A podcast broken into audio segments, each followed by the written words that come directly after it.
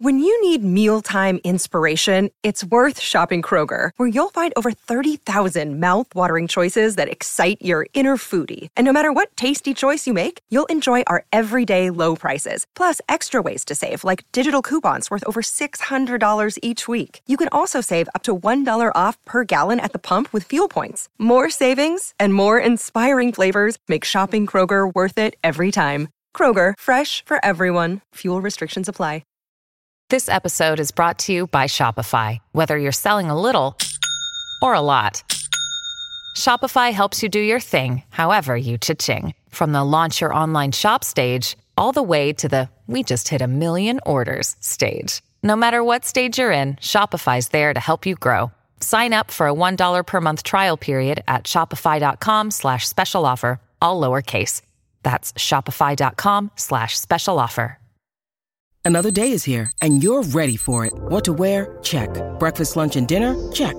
Planning for what's next and how to save for it? That's where Bank of America can help. For your financial to-dos, Bank of America has experts ready to help get you closer to your goals. Get started at one of our local financial centers or 24-7 in our mobile banking app. Find a location near you at bankofamerica.com slash talk to us. What would you like the power to do? Mobile banking requires downloading the app and is only available for select devices. Message and data rates may apply. Bank of America and a member FDIC. Hello, and welcome to a new episode of the Burning Question series by Fantasy Football Scout. In this series, Pros and I, Sonaldo, will be reviewing the key topics, key hot topics for the week. We greatly appreciate your kind feedback last week, and we're very excited moving forward. We have another packed agenda today, but first, welcome Pros. Thank you very much, Sonaldo. Very excited to be back for our second episode. Looking forward to this um, with you and. Uh, yeah, we've got a packed agenda, as you said, so we can get right into it. Um, we, I'll, I'll quickly start with my game week review. We'll keep it to under 20 seconds. Uh, in short, it was a very good week for me 84 points, uh, led by the, the four premium defenders Jota, Salah, and Toney coming up uh, with, with some points finally. Uh, how was your week? Fantastic. I, I, actually outscored you and had 88 points. So, uh, fantastic week for me as well. Huge green arrow moving up, uh, you know, almost 60K. Um, so, very, very happy with the result. And, um, you know, my key differential was uh, Ben Foster in goals. So, I think that was the difference between us. Um, what an amazing assist that was. extremely lucky, but. Uh, for the viewers, today we have two hot topics. So, the first involves a replacement for a player that has not only given us tremendous pain in his spelling and pronunciations, but on the pitch, he did everything from hitting the post multiple times, including this weekend. VAR ruled out goals, VAR ruled out assists, formation switches, everything except uh, you know scoring FPL points. And most of us have had enough of the 2-1-0-2-2 in the last five weeks. And it is, of course, Mbeumo. Um, so that is our first topic, which Pross will cover. And then in the second topic, we're going to review new emerging strikers in a set of players in the forward line that have largely disappointed us this season. So, Pros, without further ado, the floor is yours. Who is the best mid-price, around six million price bracket midfielder that we can aim to get? Thank you. So, yeah, what I'll do is firstly the big picture point, which is why are we looking at mid, you know, the six million bracket? Why is that important? I think with people moving to a four at the back formation, then you add to that the Salah, Kane, Jota, Foden type people, which are, if they're not important in terms of people, I mean, Salah definitely is, but they're important in terms of price points. So what that leaves is is a few options for in the six million bracket. So even if people have Mbeumo and want to keep him, there's still a second slot for a six million uh, million midfielder that people are looking for. So we thought, why don't why not spend a little bit more time on this and give you our four best replacements. So we're going to be talking about Emil Smith Rowe, somebody who's done really well early season. Conor Gallagher, he seems to be the favorite of, uh, you know, at least from last week, where a lot of people went for him. Maxwell Cornet, he keeps doing well, he keeps scoring goals, so we'll look into him. And then uh, the, you know, the West Ham midfielder that's gone slightly under the radar in the sense that everyone's gone for Antonio, but Jarrod Bowen has done really well as well. So we look at him. He's he's He's almost at the high end of the bracket we're looking at, but we'll come to that. So we'll compare these players on stats, fixtures, roles in the team, and we'll take a longer term view on a position where you don't want to generally be switching in and out of. I mean, these are not high ceiling positions. So what you want is get somebody who you can keep through basically the next 10, 15 game weeks. So I'm going to start with Gallagher. He's 6.0 million, 22% owned. Um, so what you know, what we like about him, he's very involved in the attack. He's making great runs into the box. He's playing for a Palace team that is revitalized under Patrick Vieira. A lot of his goals are coming when an attack is broken up and he comes in to add the extra man to make space for a shot or comes in with an assist. And uh, you know, it's it's a very attacking team, as I said. You know, Eze is back. Mm. Um, he's close to match fitness. Edouard is back in the fray. Benteke has looked good, and we've said that for the last six years without uh, you know any change in that. Mm-hmm. Uh, so they have talent in their attack. And what I wanted to do, Sonaldo, first is basically look at how are they set up because there's a lot of names. This is a new team. Many people wouldn't be familiar with how Palace generally set up. Mm-hmm. So let's start with how do how do Palace look? Um, firstly, the back five. I know we're not talking about the back five, but in terms of just their formation, the back five of Guaita, Ward, Anderson, Guehi, Mitchell. These guys are nailed, and you know they're there to stay. In front of them, usually Vieira plays a four-three-three. So there's three guys in, in, in midfield. One of them is always Gallagher. One of them used to always be McArthur, James McArthur. And the third one used to be Kouyaté, Riedewald, Hughes, Eze, Milivojevic. It depends on, on the team and the tactics. And then up front, you have Zaha on the left as the left attacker. Up top, you have Benteke or Edouard. Sometimes Zaha can play up top. And then on the right forward, you have Olise, Eze. Sometimes Edouard plays there. Jordan Ayew played there over the weekend. So in terms of the mix, it's it's highly crowded up top. Mm-hmm. But you know, the general sentiment amongst Palace fans is that Gallagher is nailed. So what are the cons? Why why you know what we should think about about Gallagher? It's basically James McArthur, who's a you know a key player for them, as you know looked at being the facilitator in midfield. He's been injured, and he got injured last week. Vieira said it's it's it's a few weeks or a couple of weeks but Mark uh, Woosnam, the athletic journalist, basically tweeted yesterday, and he thinks it's about six to eight weeks. Now, that's a lot of time uh, in our game week, um, you know, from that perspective, because in six to eight weeks, we'll probably have 12, 13 game weeks. Exactly. So we have to basically think of life absent James McArthur. Um, and so what we're going to try and do is look at some stats on what it means if James McArthur isn't playing. What does it mean for Gallagher? But before I go there, I wanted to get your input, Sonaldo, on what what do you think about Crystal Palace in general? Gallagher is he somebody you've looked at? Uh, certainly, I actually was trying to make a early move to him uh, because I was afraid of a price rise, and I had 0.4 to do the Mbeumo to Gallagher move, which would have set up my team beautifully. And I remember waking up, uh, you know, because I'm located in South Korea, and there was a price rise, so I'm priced out of it now. Um, so I need to, you know, figure out a way to make two transfers, but I don't want to let go of any of my other players. So yeah. uh, Conor Gallagher is someone I'm very interested in. And as you mentioned, uh, Prost, there's so many uh, attacking options right now.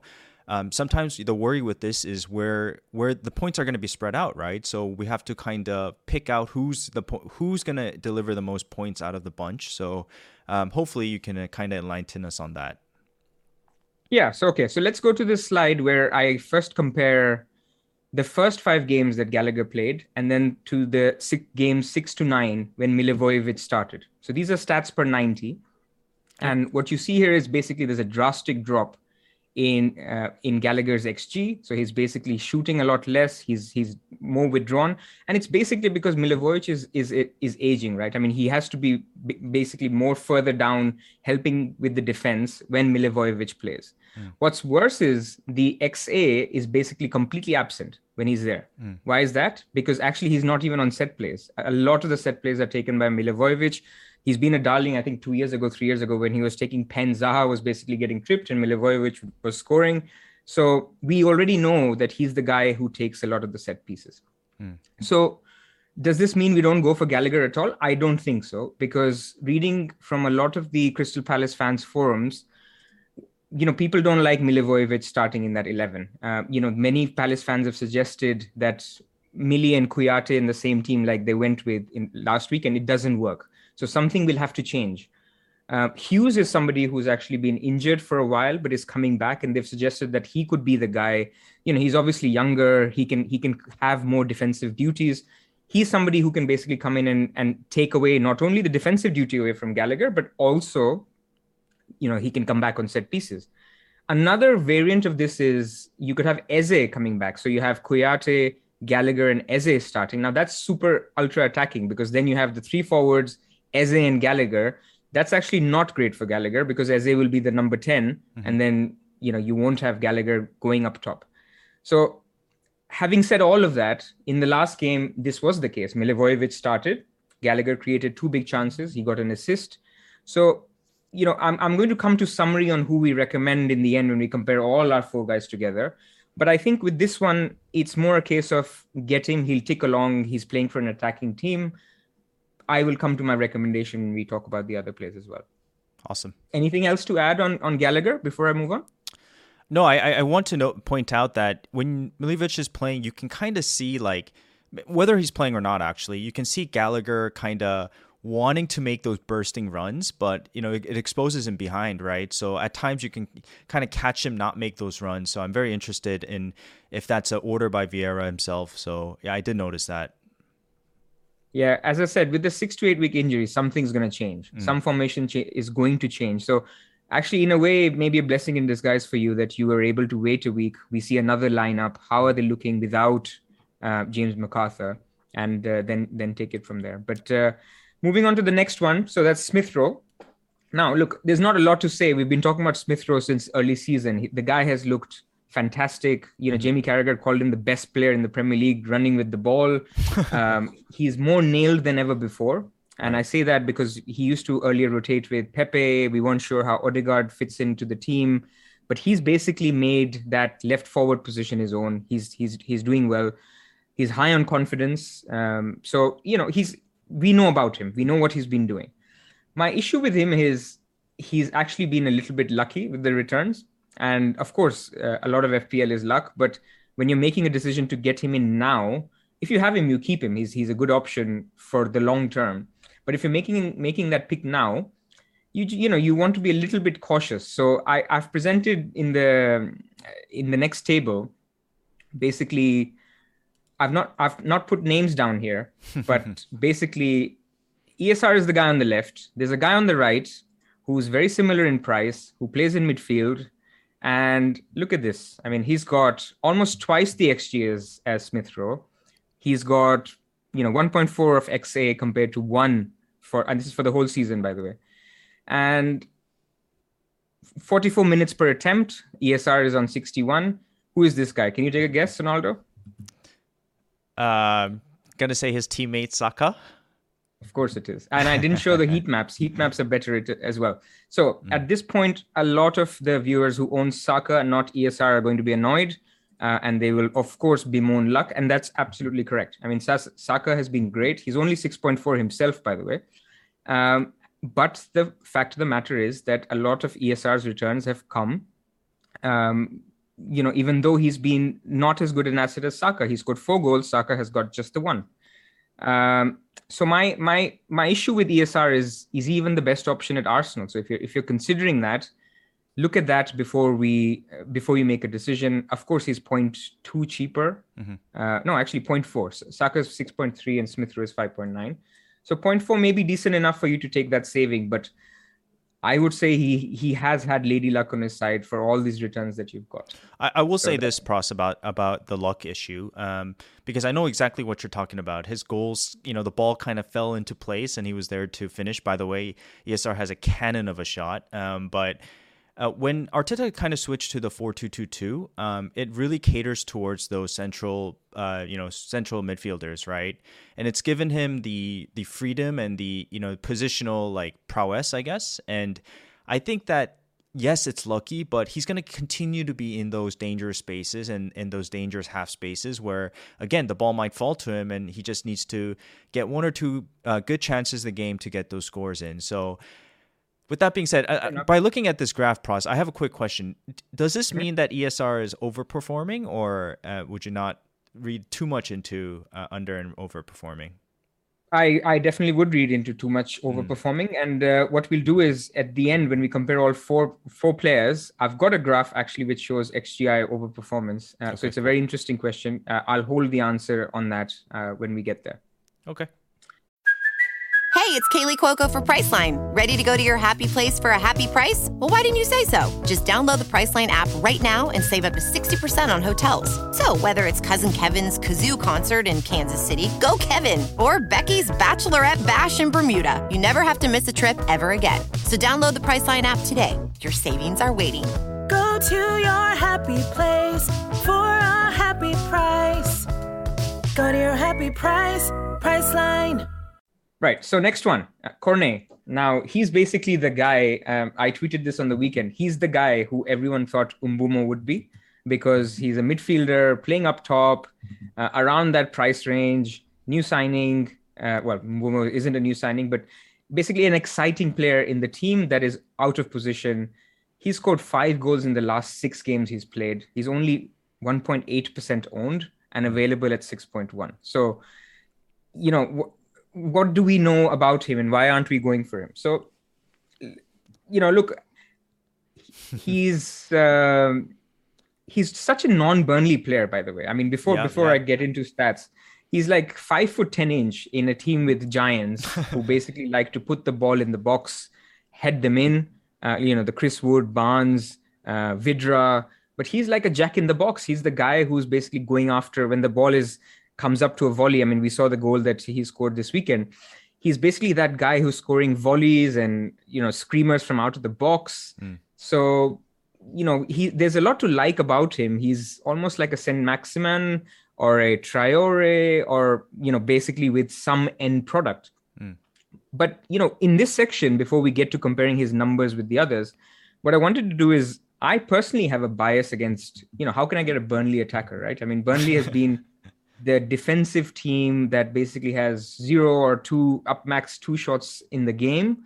So how can you go for a Burnley player and a Burnley attacker in a world where you can get Smith Rowe or Gallagher or you know Bowen?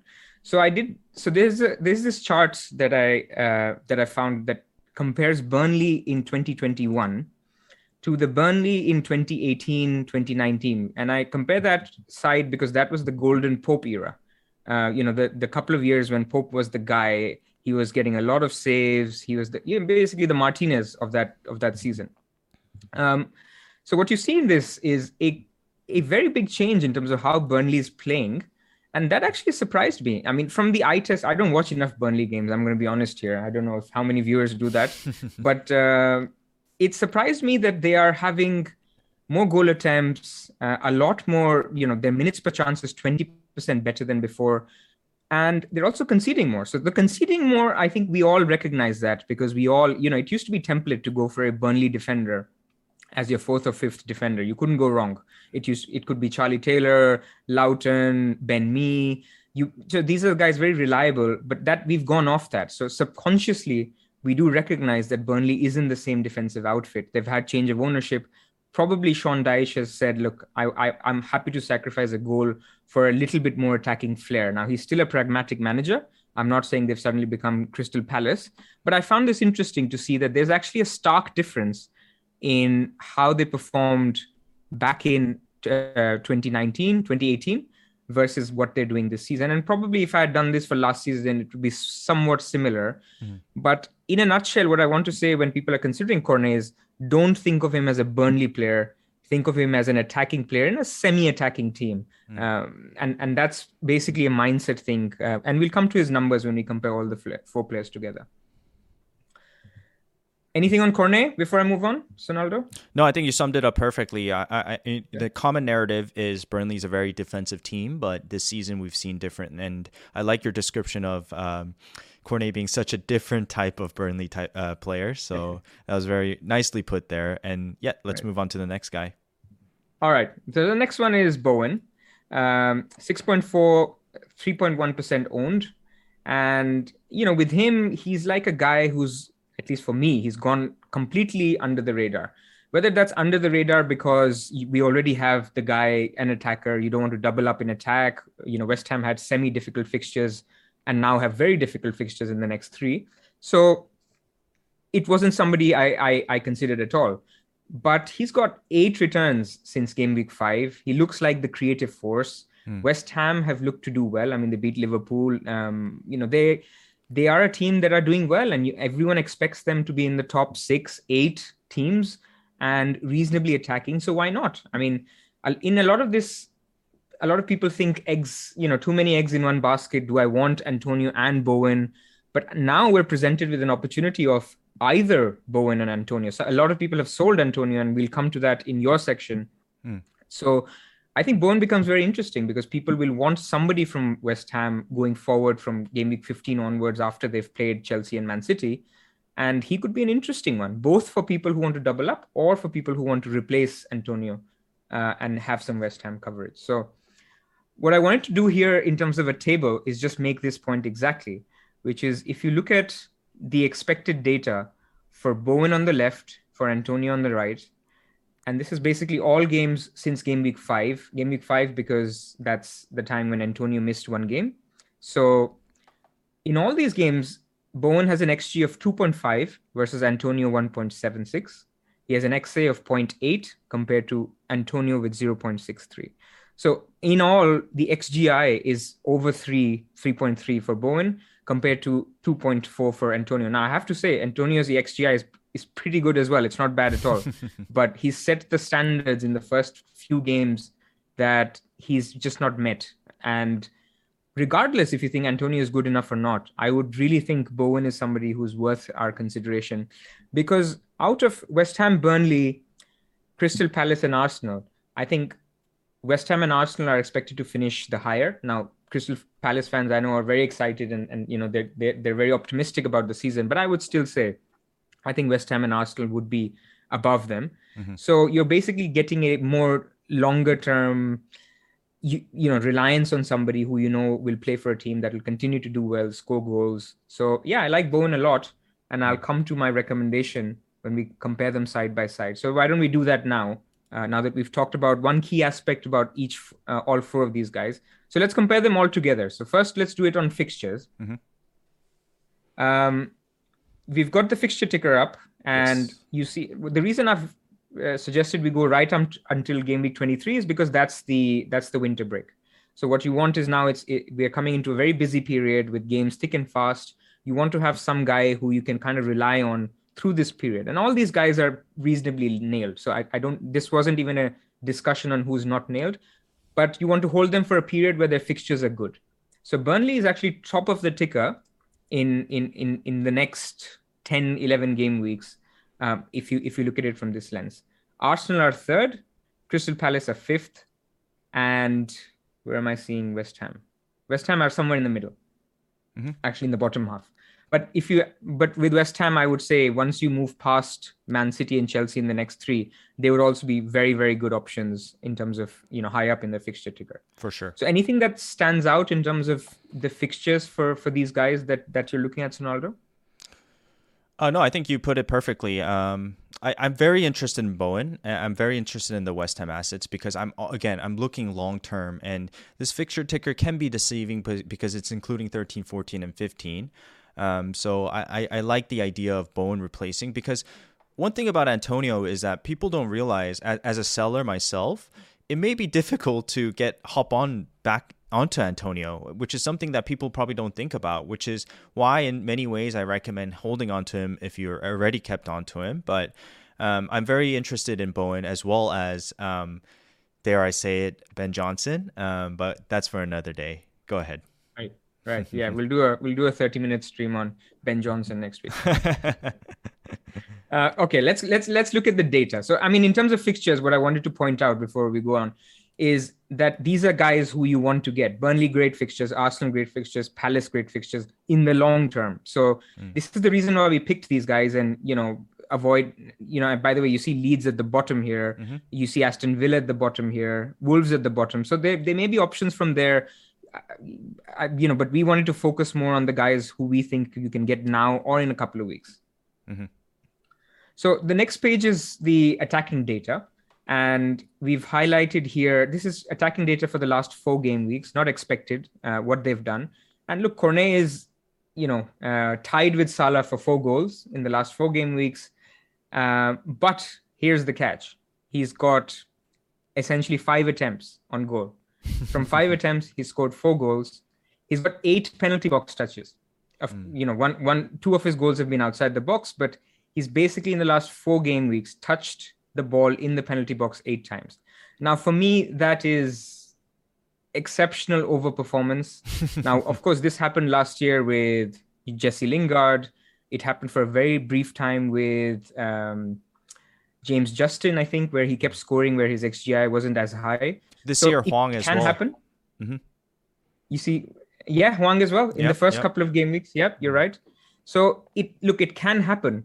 But what I'm trying to say is th- there'll be a table we'll talk about next, which is the SXGI um, uh, overperformance. Cornet is going to be top, and that's my issue when I compare him. The next one is Smith Rowe. Smith Rowe scored three goals in the last four game weeks. One, two inside the box, one outside the box. But again, five five goal attempts. So in the five attempts, he's got three goals. Hmm. He's got in, in terms of touches in the box, three. And by the way, for context, for those who are listening, Salah has 41. Y- hmm. Yeah, it's not the same bracket, but these are, you know, you you still want your guy to be in the box, touching the ball. Yes, he scored three goals, but we should also look at these factors when we consider players who we want to bring in long term. Because as I said with Smith Rowe, you might have been, you know, you might have had the rub of the green with these three goals. Will he get three goals in the next six pen touches? No, not really. Pros, Pen quick question touches. here. Uh, how important do you value penalty area touches for a midfielder? Um, it's basically a, a proxy for heat maps for me. So yeah, I know that you know XGI will cover everything. XGI takes into account if you're making excellent shots from outside the penalty box, then you can have zero pen box touches and 10 goals in the season. That's fine, understood, because the XGI will then look at that. But I would say if you're looking at people with the same in, in the same price bracket who have similar roles in the team, I mean, Cornet is a striker. If you've had eight touches in the box in four games, not so good. So I, I like to look at it as a more soft factor Okay. um, to to basically, uh, as I said, proxy the heat map. Um, then you have Gallagher. Gallagher has had eight pen box touches. It's a little better. Two goals and six attempts on goal. He's got uh, minutes per chance of 57. Compa- so it's the bet. It's better than Smith Rowe and Cornet. And you know he's basically somebody. He's got. Uh, I think I mentioned 11 pen box touches. So he's somebody who basically will uh, gives the impression that will tick along. He's he's somewhat more involved in the attack, but it also tells you that Crystal Palace as a team is is more attacking. And then you come to Bowen. Uh, Bowen's got 23 pen box touches, so basically almost four times Smith Rowe, three times Cornet, double of Gallagher. He's only got one goal, uh, which was inside the box.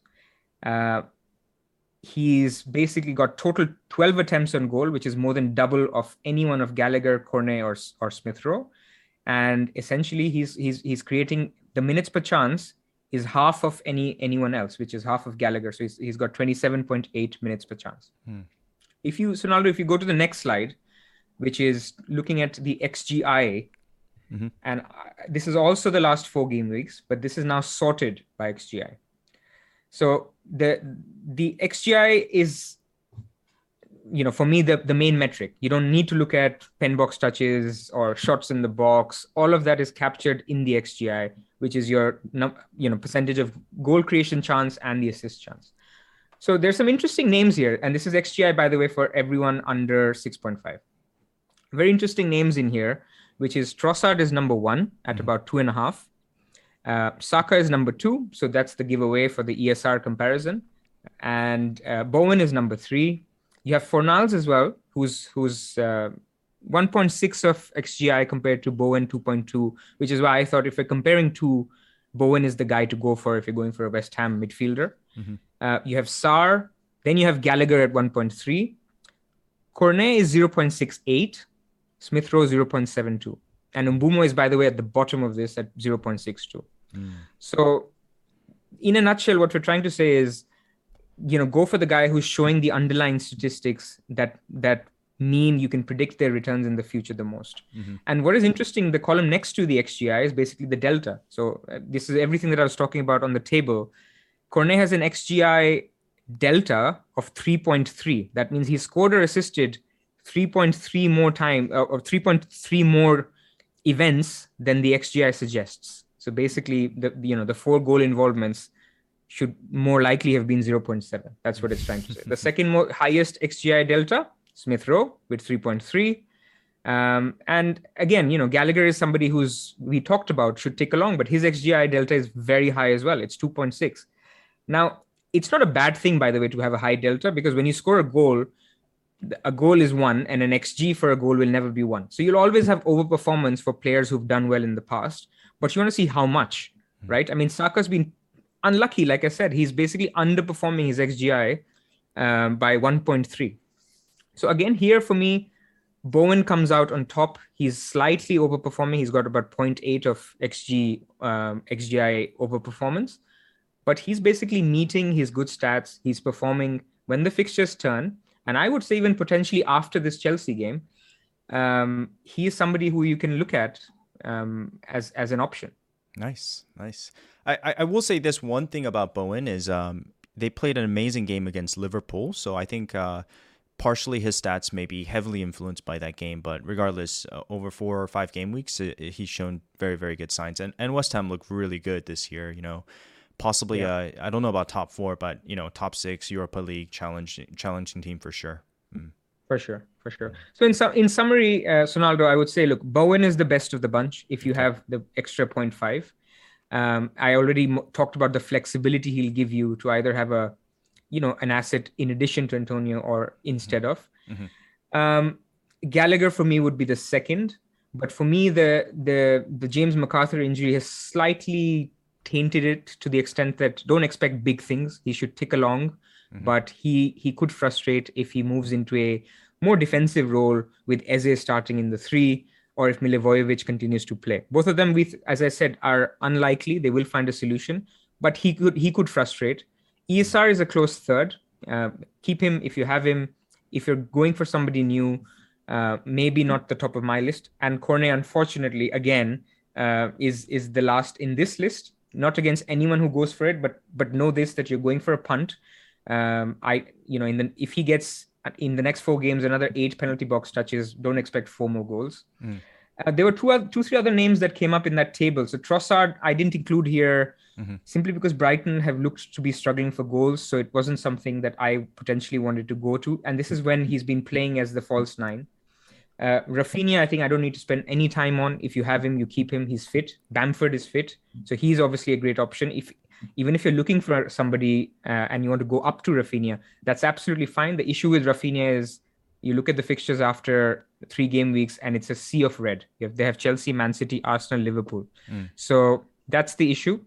And then finally, um, you know, you should also consider as you're looking at this bracket to shift formation. A lot of people are looking at if, if they have 6.5 in midfield and a 4.5 million defender, you can swap that and you can have another 4.5 million uh, defender, sorry, midfielder, and get a 6.5 million defender. Hmm. Uh, so that basically changes a bit of formation, and you can go into a so you don't have to have two six million midfielders. So that's basically what we wanted to cover here. No, fantastic. Um, very in debt, and I'm sure the the viewers will really enjoy listening to this your segment, and I appreciate the the amount of time you put into it. And so, sure. you guys, you hear you heard it here first. Pras recommends Bowen as his choice in the midfield um, from the data presented previously. So we'll move on to the striker section. Yep. Okay.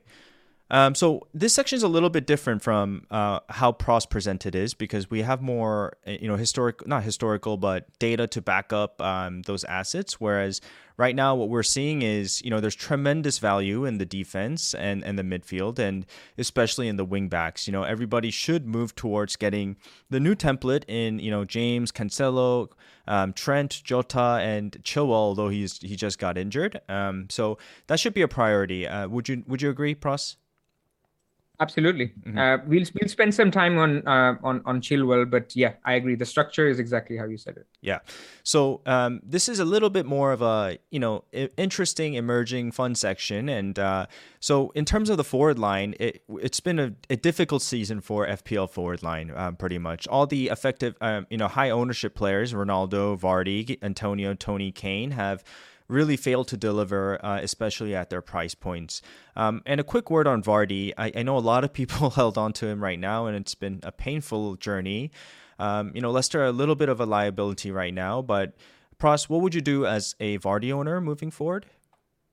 I would keep him. I mean, if you've gone through the turmoil of the last few weeks and if you smartly held on to him or benched him last week, then uh, yeah, now now is the time to keep him. I mean, Watford for sure.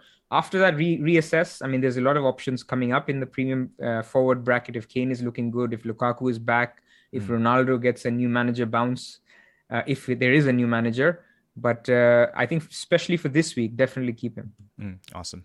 So with that being said, I, I know this segment is more kind of dedicated to, I guess, those Antonio owners in many ways because a lot of people are confused on what to do with him. I guess the uh, the pragmatic approach would be to keep him and you know wait for those fixture turns in game week 16. Um, but uh, with that saying being said, a lot of managers may benefit from transferring him out now because it creates funds to uh, you know invest in elsewhere in your team, right? Um, so.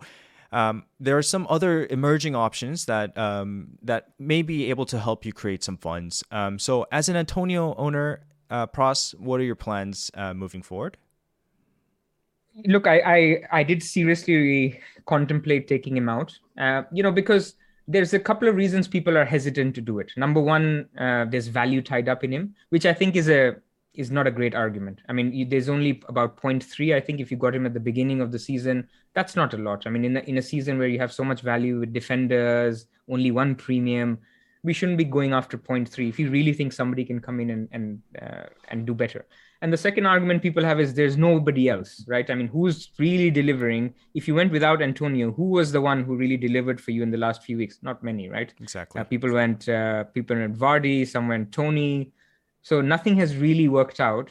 And so I think one of the things that you're going to try and do is um, open up the space to some new emerging options. Mm-hmm.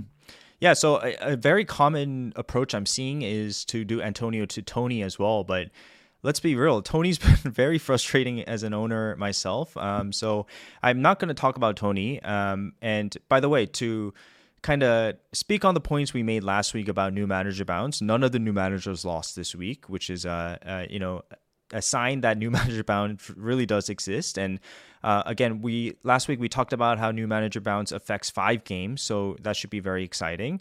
Um, so today, again, I'm going to try to decipher these new uh, emerging assets uh, mainly through the eye test. And uh, since the sample size is so small, we have to note that there's a change in landscape in the Premier League right now. Um, so it'll be very interesting to see what they're playing, how they're playing, their positioning, new roles, and we'll carefully look at their fixtures. Um, so the first guy I want to get to is none other than Mr. Uh, Callum Wilson. Um, so here we have the uh, kind of Newcastle lineup, and this is how they set up um, this weekend. I thought they were very, very attacking. So the viewers need to kind of understand that uh, the New- Newcastle options are emerging right now because of Eddie Howe's attacking style of play. And this was seen as seen um, Willock starting over Hayden, uh, which is a much more attacking kind of lineup. Naturally, I would say Wilson is the best pick of them all. Talisman on pens, unlucky not to score in both games versus Brighton and Brentford. Um, he created a lot of chances in the game, most shots in the box, um, five of all players in game week 12, really attacking. And I know ASM got the points, but Wilson uh, was in the right positions. Here's a couple caveats to why Wilson may be dangerous and a short term punt is because he's on four yellow cards and one yellow card away from missing that uh, Norwich game that we really want him for. Um, and a lot of people are saying uh, he's a short term punt, and yes, he is. And a lot of people said that we should have got him last week, but he didn't score last week. So, Pras, wouldn't you say that it's okay to hop on him for three game weeks now? Yeah, I would. I mean, I think mm-hmm. uh, the yellow card thing is good to have in the back of our mind, but we sometimes forget that players also know this. So, uh, I don't know if you played Sonaldo during the the Costa season, uh, the the Chelsea forward, mm-hmm. and uh, there was this very um, this exact situation where through the whole December period he was on four yellows, nobody got him. He kept scoring, scoring, mm-hmm. scoring, mm-hmm. and essentially every game people said, okay, next game's going to be the one when he gets his yellow, and he was basically that kind of player who who was aggressive, so he was always prone to a yellow card, but they didn't, and those people who had him or went for him really profited. So I I wouldn't use the yellow card as a as a reason not to go for Wilson. I think he's a great option. Fantastic. So yeah, a couple things about Wilson. Wilson is a goal poacher, right? And he, this was evident in the image I have above at um, I think a minute 42, about 30 seconds, where he basically was a yard away from scoring. So again, this is the uh, highs and lows of FPL. Uh, this could have easily been a, a goal for for Wilson. Um, so he may be a frustrating figure because he does very little throughout the game. Um, but again, that's what a striker usually does, right? Um, but the standout moment for me uh, in terms of Wilson was at the very end when ASM um, kind of scored the equalizer and he was doing the the flip celebration. Wilson was busy getting the goal out of the box, moving to the center line, and trying to get the winner. So, uh, just a winner's mentality and, and someone who's hungry for goals, and we love that as an FPL option.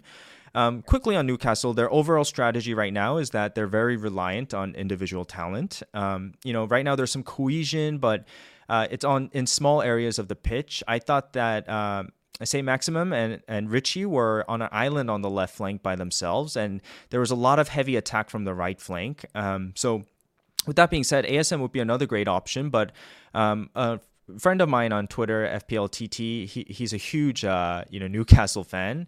Um, gave me some insight saying that ASM is definitely more of a assist threat than a goal threat. And uh, but with that being said, when Howe has come in, they've been practicing this kind of back post run with ASM where he scored. So that may you know become a play for him. And and with the new manager bounce plus these new tactics involved in attacking style of play, I feel like both these options are pretty decent. The difference for me is is Wilson being on pens. Um, and lastly, quick shout out to Joelinton. I know you don't like Joelinton, Frost, but not me. Uh, nothing against him. yeah, but you know, I, I don't think he's a good FPL option. Uh, we need further proof of his, uh, you know, kind of consistency. But Joelinton definitely had the best game of for the club, and I, I thought the difference was he played a little deeper. He's actually pretty good at getting past his first man. It's just uh, uh, after he does that, you know, he has him so far on the left, and and um, you know. Uh, Wilson is man marked out of the game, so it's very difficult for him to kind of create and, and attack more. So, um, you know, quick overview of um, Newcastle there. And to summarize, Wilson would be my pick of the bunch. How, how about yourself? Um, you know, I know there's only three game weeks, but as a short term punt, uh, wouldn't you be pretty excited with them? I would for sure. I mean, mm-hmm. this again, ASM and Wilson are the two guys who should stay in this team. Mm-hmm. Uh, you know, Fraser will come back at some point. Eddie Howe loves him, uh, but Wilson will be there, and he he. Um, he got so many shots in as well this week, right? Um, Uh, he was one of the highest or highest sh- shots in the box. He's he's a he's a good guy. He's a good pick. He's always been good when he's been fit. So uh, now even under a f- more attacking manager, for me he's a very good option. If the fixtures weren't so bad after three weeks, it almost feels like uh, you get on him and then you have to get out after because they have Leicester, Liverpool, Man City, Man United, Everton. Everton not so difficult, but uh, Norwich and Burnley in the next uh, two out of the next three is, is actually very good. So I, I wouldn't fault anyone to when you ask me the question on what I'm doing. One of the things I was considering was Antonio to Wilson. Yeah. Uh, again, he has five shots in the box, which is the most in, in game week 12. So I, I, get, I definitely think he's going to score in the next uh, three games. So mm, very, very good option in my opinion. So the second uh, second team I briefly want to cover is Aston Villa. But the reason I'm briefly covering him because uh, their fixtures are really bad for the next six seven game weeks. But um, I, I, definitely want to keep an eye on Aston Villa, especially with Gerrard coming in. Um, in some ways we're lucky because we have six or seven game weeks to kind of assess their assets and, and see how they develop as a team. And you know Gerrard i'm sure will have enough time to kind of you know implement his colors into this team. So uh, their finished product should be coming when their fixtures are actually going to turn soon um, so after the after the game, Gerrard came out and said, uh, "These are the buzzes you miss as a player. This this is the reason I wanted to stay in the game. It's my medicine, if you will. I love winning. I love competing. I love seeing my players happy and smiling. So, you know, that just when your coach says that, you must feel an, an you know umph of energy uh, and wanting to do well for your coach, right? So I thought that was a very good sign. Um, if you look at their lineup, they played a 4 3 2 1. I know this visual doesn't show it. And McGinn was playing absolutely baller status. I mean, he was making some incredible long long balls. Um, you know, even even if you catch the highlight, it was like McGinn all first first half. So uh, you know, shout out to McGinn there. But the front three of Watkins, Ings, and Buendia kind of struggled to find chemistry. Uh, they were happy to sit back and counter, and they only had 37% uh, possession Ings had zero shots and 18 touches in his first 70 under 70 minutes, so that's a very worrying sign. Uh, I feel like Ings has kind of struggled to uh, kind of you know fit into the Aston Villa team this season so far. Um, Buendia was subbed off, so there's some rotation there. And, um, you know, the way you want to think about Aston Villa is that they're kind of a light Liverpool version, would you say? And Buendia and Watkins, like the inside forward, Mane Salah type of, of you know, play. And uh, the one to keep on uh, an eye on is Watkins with his individual uh, brilliant goal over the weekend. So, uh, any thoughts on on Aston Villa? Um, I mean, first thing to say is uh, Tom Freeman, who's a Villa fan, uh, did an excellent article on this uh, on the Scout on how what his thinking was in terms of the first game. So agree with everything you've said there. Mm. I would just say Watkins is good uh, numbers basically came in. A lot of the good numbers came in after he moved to the central position again. So while he you know he does thrive on the wing as well. A lot of the good work he did and the attacking threat came after he moved and he replaced Ings uh, as the furthest forward. But I think to summarize, Villa very interesting. Um, possibly I'm more interested in their in their defenders or their wingbacks um, because I think one of the things that Gerrard will bring is defensive solidity. Mm-hmm. And uh, so I can see myself definitely going for a wing back in the you know Matty Cash possibly um, in the future. But in terms of attack, uh, Watkins is interesting. I think even the midfielders, whoever out of Buendia, Bailey, can basically nail that right hand forward position. That should be very interesting as well. Fantastic. And then the next is Crystal Palace, and I'm just going to talk about Benteke in this section uh, because you did cover Gallagher very well. Um, so what we have here is uh, Benteke's shots. I, this is the last four game week shots, uh, you know, taken, which is all inside the box and central, and his heat map, which is also very uh, central. So it just goes to show that he's playing the classic forward position and shooting from the right places, which is very promising. Um, so there, again, as you mentioned, Pras previously, there's so many attacking options, um, and they're really stacked up there. So it's very difficult to pick out, you know, who's going to get the goals. But you would assume as the, uh, you know, the number nine that um, Benteke should be the one getting the bulk of him. Um, so I think short term he looks pretty good because he's in form. Um, if continue to play, I think he's also a great option because their fixtures are very, very good. Um, so if you look at uh, Ted's graph here, um, hold on. TED Talks FPL, um, which I did a show with him on Monday, with, um, and I really enjoyed talking to Ted. But you can see Benteke is right up there inside the 12 yard box, and his shot volume is very, very large. Plus, on top of that, which is 18 shots uh, in the last six game weeks, and uh, a lot of him is on target. So you know, sometimes you can assume that okay, they're they're making good shots, but it's also because he's just right in the good position, very close to the target. Um, so I, I really like these these stats and very promising signs for Benteke. Um, Crystal Palace also has created 14 chances from the center, um, which is 35%, and that's a good sign because as, as as I showed you in that shot volume chart, he's shooting from the center uh, mostly. In game week 12, Crystal Palace created 57% of their chances uh, which is eight chances from the center, which is another very promising sign for your central striker. With his ability in the air, his nice off ball movements, which he's very underrated at, um, he really does make great uh, off ball movements, in my opinion, and, and his link up play that's shown in game week 12 and the fixture run. Uh, I mean, he definitely needs to come into consideration, in my opinion. But any thoughts on Benteke?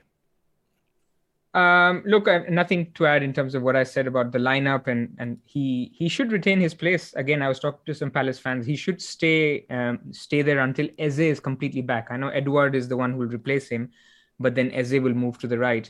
So he should continue to play. He's look, he's always a great option, but you just he's he's one of those players which you just watch and say, yeah, he's a great option, but you never go for him uh, because you just never know if he's if he's nailed or if he continues yeah. this this form, but somebody went for him, that's completely fine. I mean, it's a good punt.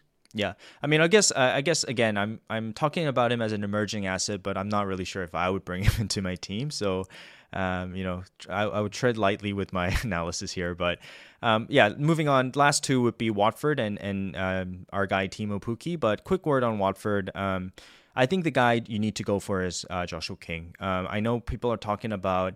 Um, uh, Dennis as well, but uh, Dennis has um, some issues in my opinion. And why King, uh, you know, what I have up here is his XG and um, you know goal temps in the last four game weeks, which are all promising. Um, you know, Joshua King is one of those players that is performing to the level that he should be in terms of his uh, XG and XGI. So um, he's not overperforming, he's not underperforming. He's giving you what you want out of him. Um, and King looks good because he's also probably going to be on pens after Sarr missed both both the pens o- over the weekend. Um, King, Joshua King is also top of XGI. I know you love your XGI, Pros, in the last four game weeks of the entire league. And um, my good friend uh, FPL Bruno was super bullish on Joshua King in game week. I think six or seven made me get him in, and then I sold him like right before my wild card, and then he you know went on to score two or three goals. Um, and so he's pushing me again to get Joshua King. So I, am I may listen to my friend here and, and, get him in.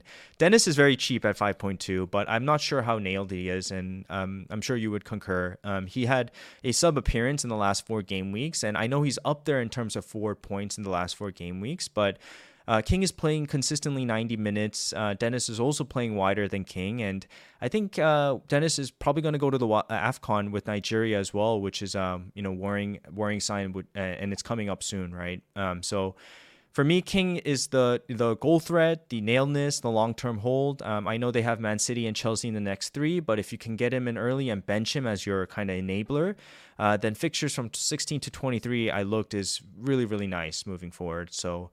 Uh, you know, King versus Dennis. Any thoughts on that, Pros? Uh, I think you covered everything. I, I, think just a note on AFCON. Uh, so usually Dennis isn't called up by Nigeria. He hasn't been called up for the last two, three years.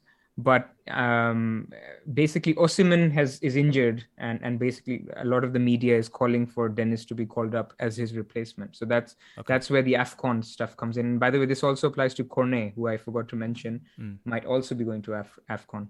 Um, so these this is just one thing to remember. It may be just a couple of game weeks, maybe three that they miss, but it's another thing that you want don't want to be worrying about.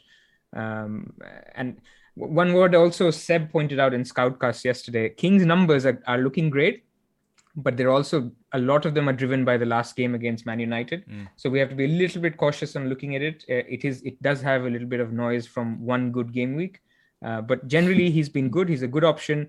I don't want to overplay King as an option. I mean, it's still Watford. So, um, but if you're looking at somebody, um, I think King is better than Dennis. Fantastic. Lastly, our guy Teemu Pukki. Um, and uh, yesterday I was listening to uh, The Wire, and um, our friend uh, Late Riser was very bullish on Teemu Pukki. So uh, that's always a good sign when a top manager like himself is uh, uh, high on him. So uh, new manager bounce came into effect with Dean Smith. Um, you know, Norwich looked quite dull in the first half, but they looked more lively in the second. Uh, his heat map from the last two game weeks show very promising signs. Uh, he's inside the 18 yard box quite a bit, like a striker should be. Pukki is Pukki. And, um, you know, he's in the best form of the season so far. Um, he scored back to back goals. So, um, there's the signs are pointing there, and they have good fixtures. Second in the ticker until the international break, so a very good long-term hold. You don't have to start him every week, and you kind of play him for his fixtures, right? And a key aspect to consider for Pukki is that he performs way better at home actually than away. Um, so that's something you can also consider just playing him in the home games. Um, this season at home, he's had six shots on target and four big chances. He has had good underlying numbers too, and has had 11 shots in the box, which is uh, the sec- uh, which is double more than the second uh, in the Norwich team, which just shows the importance of of Teemu Pukki when Norwich do score, even though their uh, scoring volume is very low. Um, so it just highlights the importance of him as the talisman, and also he's on penalties. So um, for, until game week 24, they have 12 fixtures, and um, that's only six at home. So half of them are at home, which again, I'm very bullish on Teemu Pukki doing much better at home uh, due to the you know historical data shown this season. Again, new manager bounce is in effect right now, so I think as a long-term hold, he could be a very very valuable option as your 11th, 12th, 13th man in the team. Um, so that's pretty much it for me um, in terms of the strikers. I know we went went on for a while there. Um, but to quickly summarize, um, again, you should definitely move towards those already proven assets and, and, the template players, as we mentioned. And I guess we could talk about Chilwell a little bit here. Um, there's a lot of uh, fixtures swings coming up, fixture changes coming up. The landscape of FPL and the Premier League has changed. So uh, while your team may be strong, do not be afraid to look for these differentials and, and, these emerging options because this is really where you can gain some rank, especially if your uh, team is very template. Um, so, with that being said, um, before we go on to our plans, let's give me a give me something about Chilwell. What do you think about what to do with him? And and um, you know, we will wait for the news conference, Pros. But any thoughts on Chilwell? Yeah, um, very topical. So good. We, we, we included this as our third topic. Mm-hmm. Look, I think uh, he's going to be out for the earliest I've heard on on Twitter is two to four weeks. The latest is very very long term. So he's going to be out, and and two to four weeks basically means four to eight game weeks. Mm. So you know you need to get him out if you have him in your team. But of course, wait for the press conference on Friday. So I'm not suggesting you do it right away. But you know you need to make plans to get him out if you don't um, if you have him. And the way i've thought about it is there's a couple of considerations here. If you're looking for somebody longer term then and if you don't have trent james or cancelo uh, in this order then i would replace them with uh, chilwell with with one of the three. Mm. if you have all three and you're looking for somebody else then for me the question is between chilwell's replacement which is alonso or a uh, you know a Spurs Spurs wing back, let's say Reguilon. So between Reguilon and Alonso, for me, it's a no-brainer. Uh, Alonso is the better pick. Uh, you know, he does. He's had great stats uh, f- for years. I mean, anyone who's been playing FPL for five years knows who what Alonso is. Uh, and that's when a lot of the times he wasn't. He was playing in a back four. This is a back five, which basically suits him perfectly. So for me, he's. Uh, we'll come to our teams, but if Chilwell is out for anything more than two three weeks, then that's the transfer I go for. But I I, I repeat, if somebody doesn't have uh, Trent, James, or Cancelo, I'd rather prioritize those three because that's more longer term. Alonso, you'll need to again ship him out after eight to ten weeks, whatever it is, uh, game weeks, depending on Chilwell's injury. With James, Cancelo, and, and Trent, you know that you have them for the season, hopefully, if uh, barring any injuries. So that's my thought. I think the other thing people are thinking about is if somebody doesn't have James or Alonso, can they go Alonso instead of James? I personally wouldn't wouldn't recommend it. And let me tell let me talk about the pros and cons. The rationale for people saying this is because James has played the last two games. Um, Thomas Tuchel basically said in the game he was looking to sub James out, hmm. and uh, you know that's why Azpi played instead of Chilwell. Actually, uh, he you know he didn't intend for Azpi to play on the left, but he wanted to give James a rest. So it's coming, right? I mean, if you expect James to play against Man United, the fixture that he'll get the rest is the midweek game against Watford. So that's because the the week after they play West Ham, and then after that they play the Champions League game, which is still important, uh, the Zenit game for Chelsea to finish top of the group. So, mm. long story short, just because he may miss Watford, for me, isn't a big enough reason to go Alonso over James. For me, James is still the more superior pick. Uh, so if you can get to him, uh, because he is a little bit more expensive, I would go for him over Alonso. This is just, uh, you know, this is all in the last 12 hours. So yeah, um, yeah. just some quick thoughts on this. Perfect. I, I think you covered it uh, perfectly well. And uh, let's go to our teams. But my final question before we go there is between the strikers that I mentioned, uh, give me your, I, I, know I'm putting you on the spot. Give me your top maybe two or three uh, in order. Uh, Wilson, number one, King, number 2 mm-hmm. Uh, Pukki, number three. Okay. But of course, these are different prices. But uh, in terms yeah. of how I expect, absent of price, these strikers to do over the next three, five game weeks, it, it will be this. Perfect. Okay, I know uh, we're getting close to the hour mark, so uh, we'll wrap it up here. I have your team up here, Pros. Um, can you talk us through your plans?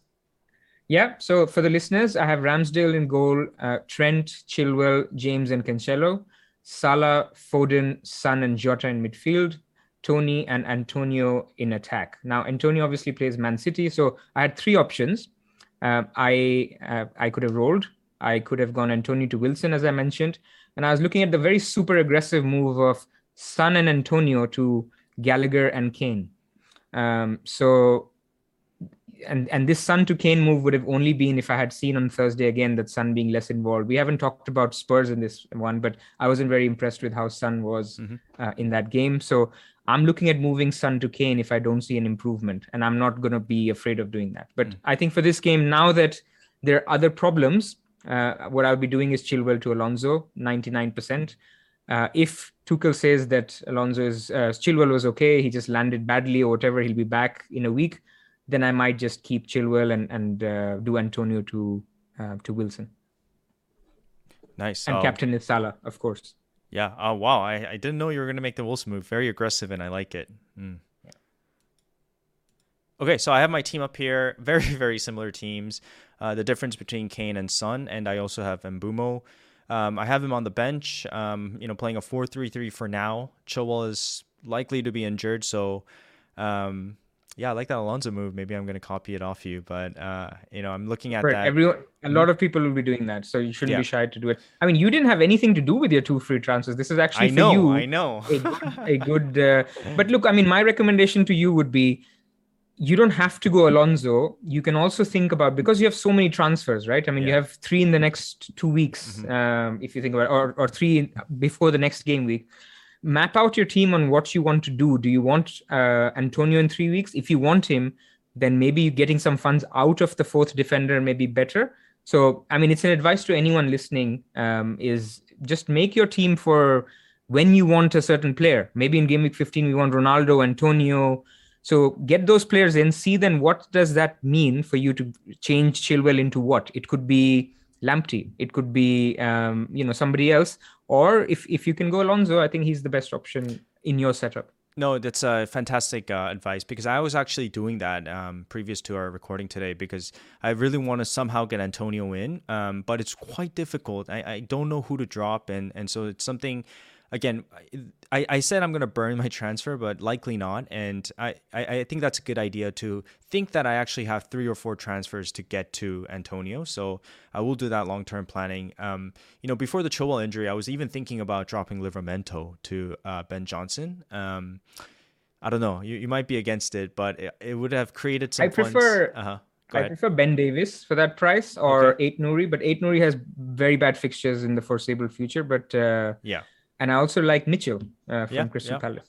You're you're afraid of the Kufal coming in, right? Yeah, yeah, mm-hmm. that's the issue. Yeah, but um, yeah. Last question: Do you think Mbeumo to Gallagher makes sense here? Um, I wouldn't do it for the second transfer because you don't need mm. to play him, right? I don't need to play him. No. Mm. So I would just do one, uh, which is Chilwell to Alonso or whoever, and mm just keep. By the way, Mbeumo, I would play him over Hwang. I mean, I know Hwang is your boy, it. and yeah. you know, I mean, yeah. just do look at him over the last couple of weeks. I think he's been very, hugging the touchline yeah, a lot. Um, Norwich isn't the same Norwich. Um, I, I, keep warning people that we keep thinking of Norwich like the Daniel Farke Norwich. It's Dean Smith Norwich. Hmm. They'll be a lot more solid. Um, Watford, you know, sorry, um, Wolves don't score too many goals. Everton have been conceding a lot of shots uh, a lot of chances. I know we've been burnt by Mbeumo and Toney. So yeah, if you wanted to, let's say, go to Gallagher and play him instead of Hwang, then maybe. Uh, but yeah, there's some options here. But you know, you're you're like these are luxury moves. People are here firefighting how to get Jota, Foden, James, yeah, Cancelo. Yeah. Uh, here you are thinking about you know Mbeumo to Gallagher. you know, fair play. Well done. Good team. Yeah, yeah, you're too. I appreciate it. Yeah, I, I do agree. Um, and Mbeumo's matchup here is very good.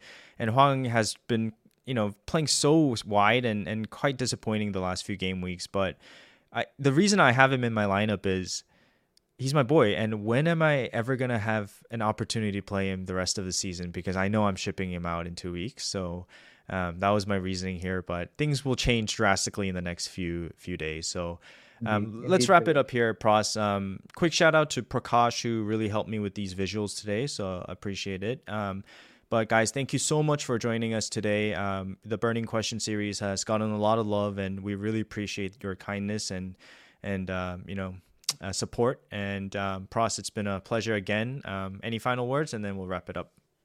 No, likewise, it's been a pleasure. Thank you everyone for listening, and uh, good luck for your we're we're heading into the real real time of uh, fantasy football where you have games every other day and you know th- new information coming in. So you know just stay clued on and best of luck.